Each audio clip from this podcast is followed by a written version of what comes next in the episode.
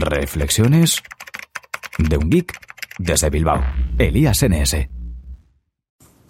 Buenos días y bienvenidos a Reflexiones de un geek desde Bilbao. Soy Elías, Elías NS en Twitter y la mayoría de redes sociales. Y hoy es, ¿qué día es hoy? ¿Qué día es hoy? Que hace un frío que pela aquí en Bilbao. Jueves 30 de enero, 9 y cuarto de la mañana y, y 4 grados en Bilbao. Bueno, la noticia del día, vamos con ella. Resulta que llego ayer a las diez y pico de la noche a casa, tras un largo día de trabajo y de actividad. Me meto cinco minutos a Feedly y veo que, bueno, de hecho lo leí en Twitter primero, y veo que Google ha vendido Motorola. Claro, digo, a ver, ¿cómo es esto? Si Google estaba haciendo ahora unos telefonazos con Motorola, si lo querían para las patentes, no sé qué. Bueno, pues leyendo un poco más te das cuenta de que han vendido Motorola a Lenovo por 2.600 millones de dólares. Al parecer compraron Motorola por 13 millones, vendieron otra división por creo que unos 2 millones. Y, ahora pues han vendido esta por 3 millones. Y eh, les queda un saldo negativo de 5 menos 13, 8, bueno yo le di que 7, pero bueno son unos 7, 8 millones de dólares porque no me sé las cifras exactas. Y eso es lo que les ha costado quedarse con las patentes, porque se han quedado con la mayoría de las patentes. Bueno, a mí me han dejado un poco sorprendido, como ya he dicho, por el tema de los terminales. Yo pensé que, Google se quería quedar con todo el mercado, con esos terminales tan competitivos como el Moto G, el Moto X y ese supuesto terminal que van a sacar por debajo de los 50 dólares o por 50 dólares.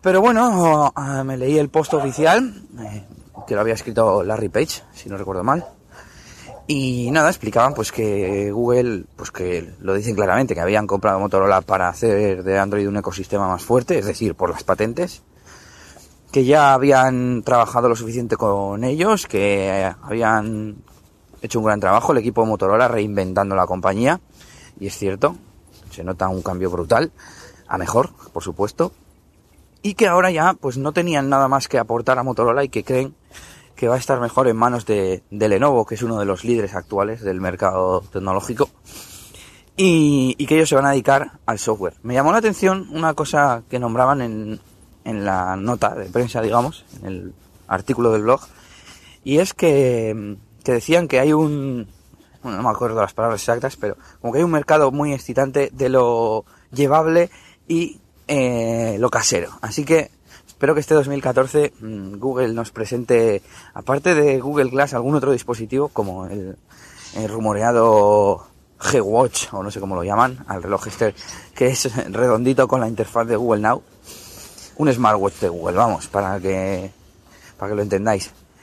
Y que terminen de presentar la plataforma Android Home, aquella que presentaron, no sé si hace dos o tres años en el Google I.O. y que empecemos a ver cosas conectadas mediante Android. Bueno, y se me ha olvidado comentar que Google no le vende a Motorola la división de investigación y desarrollo. Es decir, que se quedan con el proyecto Project ARA, valga la redundancia, el proyecto este de terminales modulares. Y que durante el día de hoy pues seguiré leyendo noticias relacionadas como esta que leí ayer en, en el Android libre, de que Google se queda Project ARA y es posible que durante el día o mañana pues hablemos un poquito más de lo mismo.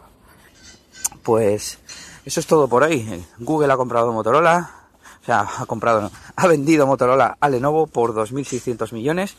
Aún la, la compra está pendiente de ser aprobada por los Estados Unidos y China.